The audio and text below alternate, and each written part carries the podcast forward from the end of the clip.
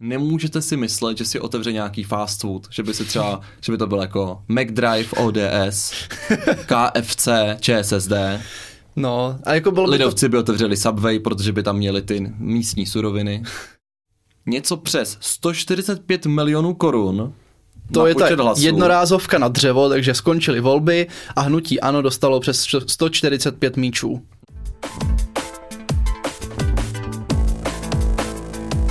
Ahoj, nazdar, čau. Ahoj všichni, Já jsem David. já jsem Marek a vítám vás u dalšího dílu podcastu Homo Politicus. Tentokrát o financování politických stran. Určitě jste v médiích zahlédli, že byla velká kauza, že Alena Schillerová využila 2 miliony korun z rozpočtu ministerstva financí na dva fotografy. Každý z nich si teda přišel na krásný milion, ona se přišla na, no, krásné fotky. Přišla si na nějaké fotky na Instagram a my jsme si řekli, že v souvislosti s tím by bylo dobré říct, jak se financují politické strany a jestli vůbec hnutí ano bylo tak nuceno, protože jsou tak chudou stranou a nedostávají žádné peníze od státu, to čerpat tímto způsobem. Navíc my máme taky krásný milník, teďka jsme ohlásili, že za fakt už jsme dostali milion korun na no, darech. Já si nejsem jistý, jestli to bylo těsně, jestli to bylo ještě těsně pod milionem. Těsně pod. Tak každopádně už máme tak na dvě fotky na Instagram. Přesně tak. Máme vlastně na jeden rok na jednoho fotografa. A nebo na půl fotky s pávem. To je, mm, ten páv je trošku dražší, takže tam je to samozřejmě složitější. Nicméně pojďme teda k věci a pojďme si říct, jaké příjmy mohou mít politické strany. Tak úplně základně bychom to mohli rozdělit na státní a nestátní příjmy. Eh, Státní, to je jasné, to jsou ty, co má politická strana nebo hnutí od státu. Eh, Nestátní jsou jednodušší, s těma bychom mohli začít. Úplně základní nestátní příjem jsou členské příspěvky. Ano, to si ta strana řekne sama, kolik chce, aby byl členský příspěvek a zkrátka každý člen, kdo je v té straně, ho musí zaplatit. Platí se vždycky jednou ročně, nebo standardně to bývá v těch stranách jednou ročně, bývá to leden, únor, ten příspěvek není nikterak velký, jak by se mohlo zdát, je to zhruba tisíc korun, některá strana má 2000, eh, hrají si i se slevami pro studenty a důchodce, takže opravdu ty strany mají sice příjem z těch členských příspěvků, ale není to žádná obří suma. Když si řeknete, že třeba ODS má republikově 12 tisíc členů, tak když to vynásobíte tisícovkou, tak úplně nejste největší boháči. Samozřejmě to neznamená, že nějaký movitější člen nemůže dát víc, samozřejmě jako může, nic mu v tom nebrání, ale je to taková politika, že byste chtěli mít ve straně i lidi, kteří třeba nejsou vysokopříjmoví a kdybyste prostě dali členský příspěvek 100 000 korun, tak by tam krom Andreje Babiše asi moc lidí nebylo. Je to tak. Eh, Dalším naprosto běžným příjmem pro politické strany a hnutí tak jsou dary a sponsoring. S tím jsme měli teď spojenou taky krásnou aférku a to hnutí stan, které muselo vracet. Mělo to přes milion korun, že několik milionů. Já to bylo několik milionů, tam teda mě na tom vadilo to, že ty peníze dorazily až po volbách, ale ta částka byla vysoká, že to znamená dvě věci. Buď už jako starostové museli vědět, že tady ten dár dostanou, ale řekli si, že bude lepší, když ho dostanou po volbách, aby to nebylo součástí nějaké jejich kritiky před volbami, což nepovažuji za úplně šťastné. A nebo si ta obchodní společnost říkala, že by když stáne teďka ve vládě, něco mohla chtít. Samozřejmě je to i možnost, že to byly nějaké firmy, které milují hnutí stan a jejich politiku a byly tak nadšené z toho jejich volebního výsledku, že si řekli, že teď jim ty 3 miliony pošlou. Tak, takže každopádně dary a sponsoring běžné příjmy pro politické strany a hnutí, i když někdy takové jako zastřené tajemstvím. Tak, další příjem, který vím, že se třeba skloňoval u sociální demokracie, půjčky a úvěry. Na rozdíl od ČSSD, my třeba půjčky a úvěry si brát nemůžeme, protože jsme si to zakázali. Ano, my máme v rámci našich vnitřních financí hnutí napsané, že si nesmíme brát půjčky a úvěry, takže budeme vždycky hospodařit jenom s tím, co dostaneme od různých sponzorů a od členů. Na rozdíl od toho teda sociální demokracie si řekla, že je inteligentní si půjčit, i když nemáte na to splácet. Ano, eh, je to asi stejně, stejně eh, chytré, jak řídili celou vládu, takže mě to vůbec nepřekvapuje. Tak oni sázeli na to, že získají díky tomu větší výsledek ve volbách a tím pádem i víc peněz. A z těch víc peněz splatí půjčku. Říká se jako risk je zisk, ale v tomhle případě, kdybych byl sociální demokrat, tak nevím, nevím. Je to byla, no, byla to spíš velká prohra. E, co bychom taky mohli zařadit do příjmu politických stran, tak je pronájem nebo prodej. To my teda úplně neřešíme zatím. Ne, nemáme nemovitosti, že bychom byli velká tradiční strana. My si naopak musíme pronajímat kancelář, těžko bychom mohli nějaký prostor ještě někomu my podnajímat, to nelze, ale to jsme zase u těch oranžových, protože mají ten lidový dům v Praze, který je velký a kdyby ho prodali, taky komunisti mají hodně majetku ještě, tak by si zaplatili ty úvěry, ale oni ten barák chtějí. No, je to tak. Vím, že v Brně vlastní několik třeba domů, takže tam se pohybujeme v deseti nebo sto milionových částkách. Eh, posledním takovým zajímavým bodem, který mě osobně překvapil, tak pro politickou stranu může být i příjem z podnikání. Představte si to, ale nemůžete si myslet, že si otevře nějaký fast food, že by si třeba, že by to byl jako McDrive ODS, KFC, ČSSD, No, a jako bylo Lidovci by, to... by otevřeli Subway, protože by tam měli ty místní suroviny. Bylo by to vtipný, ale ne, to je myšlený tím, takhle, u každé tady té podnikatelské činnosti to nesmí jít proti eh, záměru směřování té politické strany, takže většinou to může být třeba nakladatelství nebo něco takového, takže... To mají zelení smůlu, protože jejich záměrem je, aby lidi neměli zisk. to je taková černá díra jenom na peníze. tak no, Těžko říct. Myslím si, že se to asi ani moc nevyužívá. Ale hnutí ano by třeba mohlo mít nějakou ropnou společnost. Těžit to litium. Ano, mohli by si udělat firmu na těžbu litia a to by bylo i v souladu jako s jejich programem. Byli by ještě bohatší. Mm. No, takže Takhle asi máme přehled, jaké můžou být ty nestátní příjmy eh, politických stran a hnutí. Co ale pro nás je zajímavější na toto přednést, vysvětlit, tak jsou právě ty státní, protože Česká republika se řadí po bok států, které financují politické strany. Pojďme si říct asi, jaké, je, jaké jsou důvody k tomu, že stát financuje politické strany a jaké to má výhody, jaké to má nevýhody. Co si o tom vlastně myslíš?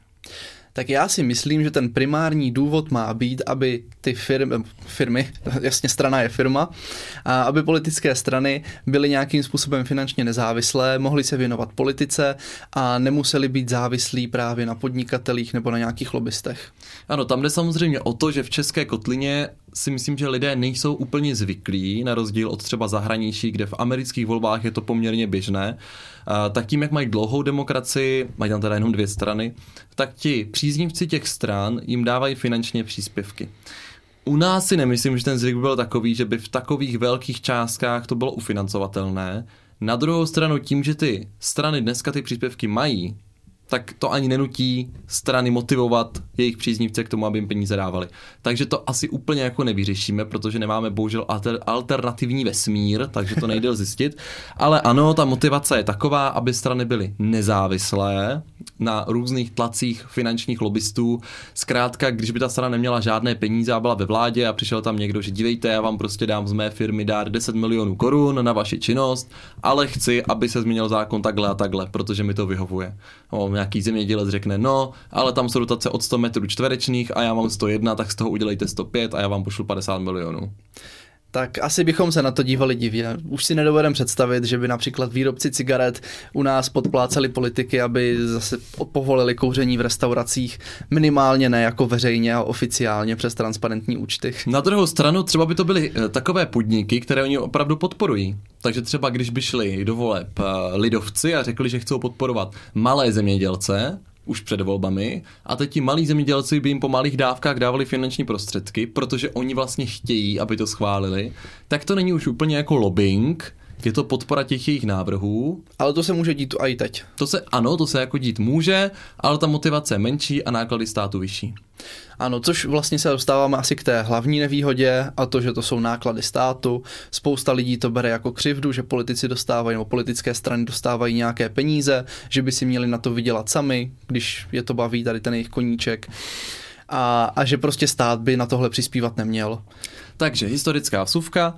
První zemí, která Evropskou. zavedla, prosím. Evropskou zemí. První evropskou zemí, která zavedla finanční příspěvek stranám, bylo Německo v roce 1959. Tak, takže náš soused, my jsme to přejali až po revoluci. No tak, ale... zase, přijali jsme to po revoluci. Ano, my jsme tady měli jako stranu, která byla vlastně stát, takže uh, jako říct, že nebyla financovaná státem je teda hodně nadnesený výrok. Měli jsme přece víc stran, akorát všechny kandidovali na jedné té kandidátce. Mm-hmm, už tehdy to byla koaliční spolupráce proti jednomu nepříteli. Byla to zrada na voličích. No, uh, zkrátka, Německo bylo první, Česká republika to má i dnes ale ten příspěvek, který stát dostává pro strany, se velmi liší. Tak, E, zase to dělení těch státních příspěvků bychom mohli rozdělit na přímé nepřímé. Přímé jsou teda vyloženě vyplacené koruny na účet politické Takže, strany. představte si to. Jste tajemník nebo nějaký šéf kanceláře politické strany a máte bankovní účet na příjmy ze státního rozpočtu. Tam teda jenom suvka, že stát říká, že musíte mít povinně zřízený ten účet transparentně, takže tady ty dary, kolik komu přišlo na účet, jsou veřejné. Je tam prostě převod ze státního rozpočtu, kolik dostává za co. I ty dary od fyzických a právnických osob jsou veřejné, proto také hnutí stan, všichni viděli komu a kolik tě peníze poslalo, ale teď ta jako hlavní zvláštnost, povinný je mít, zveřejňo, mít transparentně jenom ten účet pro příjmy, nikoli pro výdaje. Na ten dokonce musíte mít speciální účet, to znamená, že vy máte jeden transparentní účet, že vy víte, že ze státního rozpočtu přišlo 100 milionů korun, ale potom tam je od, odečet 100 milionů korun s popisem převod na provozní účet a z tohoto provozního účtu pak už neví, co ze strany platí. Naštěstí my jako transparentní hnutí, tak máme transparentní oba dva tyhle účty, takže u nás se můžete podívat nejenom, jaké peníze dostáváme, ale i za co utrácíme. Je to tak, ale přijde mi teda ten zákon v tomto trošku absurdní. Možná by bylo jako logičtější to mít naopak. No a nebo mít jenom jeden ten účet. Já jsem vůbec No, nepochopil, nebo no. proč na příjmy a na výdaje jsou dva účty, když dneska už se to elektronicky filtruje. Jenom No a na ban- volby pak musíš mít ještě další účty. No, je to prostě guláš. Zkrátka, pojďme už k těm příjmům, které strany mají. Tak prvně jsou taková kategorie příjmů, které jsou za hlasy, protože ano, pro všechny z vás, co právě spadli ze židle, i za to, že někoho volíte, strana může dostat hlas. Tak záleží ovšem ve kterých volbách. Hmm. E, za jeden hlas strana dostane finanční odměnu pouze u evropských voleb a parlamentních voleb. A to ne všechny strany, ale jenom některé. No, řekl jsi to špatně, není to u parlamentních voleb, je to u sněmovních voleb. Ano. Moje chyba, u voleb do poslanecké sněmovny. Senátoři, tak tam žádné Tam to peníze není. nejsou. Tam nic. E, Pokud v, ve volbách do poslanecké sněmovny strana překročí 1,5%, tak za každý hlas dostane 100 korun. Jednorázově na dřevo, šup, lup. Je to tam. V evropských volbách, pokud strana překročí 1%, tam jsou mírnější, tak dostane ale zase jenom 30 korun. Zase za jeden hlas 30 korun. Ale zase vám stačí méně procent. Tady si asi vzpomenete na poslední evropské volby, kdy právě to magické 1% a 30 korun za hlas dostali vytrolíme Europarlament, Takže ti dostali více než milion korun. což je slušná brigáda za to, že si malujete make-up paštikou a chodíte občas do televize. Na druhou stranu teďka ve sněmovních volbách tento příspěvek dostali všichni nad 1,5, což byla Trikolora, ČSSD, Přísaha. Přísaha, ale potom i všechny ty strany, které se dostaly do sněmovny. Je to tak. My potom tam máme takový příklad, jsme si propočítali, kolik to dělalo třeba pro hnutí ano, ale nejdřív si možná doprobíráme všechny ty jednotlivé příspěvky. Protože tady tenhle jednorázový příspěvek po volbách za hlas na dřevo, to není to jediný, z čeho politické strany žijou, ale jsou tam i příspěvky pravidelné. Prvním pravidelným příspěvkem je příspěvek na činnost, a ten se skládá ze dvou věcí. Za prvé je to příspěvek za každý mandát, buď v Senátu, nebo v poslanecké sněmovně, nebo v krajích a v hlavním městě Praze. Ano, zkrátka pokud máte zastoupení v poslanecké sněmovně, nebo v Senátu, nebo na kraji, čili v Praze, protože pro ty z vás, kdo to neví, tak Praha je jak město, tak kraj. Hmm. Takže když říkáme krajský zastupitel, tak tady se vždycky dodává i zastupitel hlavního města Prahy. Tak, to znamená, a teď pojďme na ty čísla. Za každého senátora nebo poslance, to znamená za toho zákonodárce, protože parlament České republiky jako zákonodárný sbor, dostává strana 900 tisíc korun. Ale pozor, 900 tisíc korun každý rok. A je to prostě na to, aby strana mohla dělat činnost a support za ty peníze tomu poslanci a senátorovi. Je to poměrně hodně. Když si vezmete, že třeba hnutí ANO má 80 poslanců, 72. 72, tak 72 musíte vynásobit 900 tisíc korun a dostanete roční příspěvek jenom za poslance. E, Stejně tak tak třeba, když si řekneme, tak Piráti, u toho to bude jako jednoduchá matematika, tak ti ročně nezískají úplně mnoho peněz, protože mají poslance čtyři. Oni podle mě ale to budou mít koaliční smlouvou rozděleno. No tohle si nerozdělí, oni si rozdělí jenom, oni si rozdělí jenom peníze za sněmovny za hlasy, ale nerozdělí si tohle za mandáty. To zkrátka musí jít těm, kdo, To jo, kdo já jsem myslel, že tam mají nějakou doložku, že si to budou přerozdělovat. Neviděl jsem koaliční No, smlouvu. to je nelegální, takže jestli takovou doložku mají, tak asi jako ta strana skončí, že? Takže, Okay. takže jsou to čtyři poslanci po 900 tisících, ale samozřejmě těch poslanců je 200. To je zase hezké, že každý rok se vydává ze státního rozpočtu stejné částky. Jo. Tak. Potom, Potom tam máme ty krajské zastupitele. To je zajímavější, protože krajský zastupitelů, když si řeknete, že máme 14 krajů, uh, u nás třeba v kraji zastupitelů 65, tak za každého zastupitele kraje dostává strana 250 tisíc korun. Je to tak. Stejně tak za zastupitele hlavního města Prahy. Tak to už jsme řekli třikrát, tak jsem předpokládal, že to všichni pochopili. Já vím, ale pro jistotu to jenom jako dodávám. Ano, tady je dobré zmínit, že taková jako praxe, abyste viděli trošku jako za roh, eh, je taková, že tady ty příspěvky za mandát krajského zastupitele, pak ta strana nechává místnímu združení, to znamená, že když je to zastupitel Jihomoravského kraje, tak to jde třeba pro ČSSD Jihomoravského kraje. Ale poslanci a senátoři bývají na centrálním celostátním účtu. Takže až za fakt Brno získáme krajské zastupitele, tak nebojte, zůstane nám to v naší jihomoravské pobočce, nebudeme to posílat eh, do žádných jiných krajů, takže opravdu je, jenom čistě jako pro Ano, lokálně. fakt Brno nebude posílat do své pobočky v Olomouci rozhodně žádné finanční prostředky. No, ale aby toho nebylo málo, tak krom toho, že teda už jste dostali peníze za hlasy, teďka dostáváte pravidelně ročně za ty mandáty, tak máme ještě jeden stálý příspěvek na činnost. A to je také pravidelně ročně a ten se odvíjí od počet po- hlasů nebo procent, co jste získali ve volbách. Pokud jste ve volbách získali alespoň 3%, tak dostáváte každý rok 6 milionů korun. Ono se to potom postupně s každou získanou desetinkou navíc navyšuje až k 5%. Od, za 5% a víc máte 10 milionů ročně. No, to je taky krásný. Tam je teda smůla, eh, ty strany v poslanecké sněmovně byly dvě, co měly trošku smůlu. Byli to zelení, kteří nedosáhli na 1,5%, takže nedostali těch 100 korun za jeden hlas pro ně. A pak to byla trikolora, která nedosáhla poměrně těsně, můžeme říct na 3%, eh, takže nezískává ten státní trvalý příspěvek. A řekněme si, že 24 milionů, pokud správně počítám za to volební období, by pro ně asi bylo dost. Je to tak, 6 milionů krát 4. Důležité je teda říct, že tady ten stálý příspěvek, že ačkoliv za hlasy máte i do eurovoleb, i, za, e, i do poslanecké sněmovny, za mandáty jsou i ze senátu a tak dál, tak tady ten trvalý příspěvek se počítá jenom pro ty sněmovní volby. Ano, to jsem zapomněl zmínit, to je pouze za sněmovní volby, to znamená jednou za čtyři roky. Kdo správně počítal, tak zjistil, že z komunálních voleb toho moc nekápne.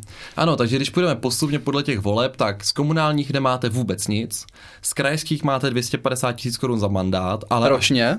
ročně, ale až po těch volbách, takže to je vlastně 1 milion za volební období. Mm. To je zhruba tak, abyste, když máte třeba tři zastupitele, tak uděláte trošku kampaň. A když půjdeme výš, tak za sněmovnu toho máte nejvíc, za senát máte teda za mandát, za eurovolby máte za hlas. A pak jsou ještě prezidentské volby a za ty máte taky prd. Tak zase jako máte prezidenta, to je dobrý. Jo, Já bych se nezlobil. Jakože je to prostě v komunálu a u prezidenta je to jako stejné. Jo, tak kdybychom kandidovali, tak fakt prezident by byl dobrý. Je to vlastně zvláštní, protože třeba Brno eh, má více obyvatel než některé kraje. Takže z tohoto pohledu, že obyvatel některých krajů, které mají menší rozpočet, méně obyvatel, jediné, co teda mají taky větší území, no ale tak když na něm nikdo není, tak je to docela jedno. Tak za ně máte milion a je tam samozřejmě levnější ta kampaň, tak v Brně máte víc lidí, větší pravomoce, větší rozpočet, ale nulu na účtě. No tak je to, je to trošku smutné, na rozdíl od té Prahy, která si tohle dokázala domluvit. Davide, no. Tak eh, si to taky domluvíme, tak budeme taky kraj. Hm. No ale pak už bychom neříkali, že jsme na Jižní Moravě, jakože Jihomoravský kraj, to, to se mně líbí, to je hezký. To brněnský kraj by to byl. To zní tak divně. Tak Jihomoravský kraj by byl, ale byl to by byla taková enkláva okolo. Hmm. No, mimo to teda ještě můžete dostat 10% Je to poslední, nejnovější příspěvek a je to příspěvek na zřízení politického institutu a ten je až 10% ze všech těch vašich ročních částek. To znamená, že vy si posčítáte, kolik máte peněz za krajské zastupitele, senátory, poslance a tak dál. Ten ro- roční úhrn to vydělíte deseti a až do téhle částky můžete žádat příspěvek na zřízení nějakého svého institutu. Případně se tomu říká moderně think, think tank. Není to jen tak, potřebujete, abyste ho mohli založit, abyste alespoň poslední tři volební období měli jeden poslanecký mandát. Dvakrát, myslím dokonce. Dvakrát? Že dvakrát jsi musel získat v těch posledních třech obdobích Ano. aspoň jeden mandát. Ano, ano, ano. Tak jsem to myslel. A teď si znova ve sněmovně, takže jako po třetí. Jo, takže jako jeden poslanec nic a jeden. tak. Já No, myslím, že u ODSky to je třeba pravý břeh, asi ne? No, nevím, jaké mají ty politické think tanky založené, ale můžete ho mít, takže vám to trošku jako rozvíjí tu vaši činnost, což asi je příjemné. No a Je teďka, když si dáme příklad, protože na začátku jsem zmiňoval Alenu Schillerovou, že potřebovala nutně ty 2 miliony z toho ministerstva financí, tak pojďme jako mluvit v číslech. Moudří už tuší, že Ano. to asi nebude, Nebude malá částka. Nebude malá. Ano. Takže když se podíváme na hnutí ANO, po posledních sněmovních volbách, to znamená v roce 2021, tak získala něco přes 145 milionů korun To je ta hlasů. jednorázovka na dřevo, takže skončily volby a hnutí ANO dostalo přes 145 míčů. No, ale potom, vzhledem k tomu, jaké obsadili další mandáty, jaké mají krajské zastupitel a senátory, tak získávají ještě 140 milionů ročně. Což teda vzhledem k tomu, eh, že ten finanční limit na volby do poslanecké sněmovny je 90 milionů korun, tak mě přijde trošku zvláštní, že ten příspěvek jejich vlastně pokrývá maximální náklady na tu kampaň a ještě vám 50 milionů zbyde. A navíc ještě dostanete takovou obří sumu jako čtyřikrát, takže vy dostanete vlastně půl miliardy za volební období, ale Já si myslím, že víc dokonce, že u nich už to dělá nějakých 700 milionů. No, tak to je hezký, tak dostanete prostě tři čtvrtě miliardy téměř, ale můžete používat na volby 90 milionů a předpokládá se, že ty sněmovní jsou nejdražší, eh, takže vlastně čistým výpočtem, kdybyste na všechny volby použili maximum do poslanecké sněmovny, tak vám pořád zbyde čtvrt miliardy na účtu. Tak eh, já chápu, že prostě Alena musela jako využít ty peníze ministerstva financí, protože už nebylo kde brát.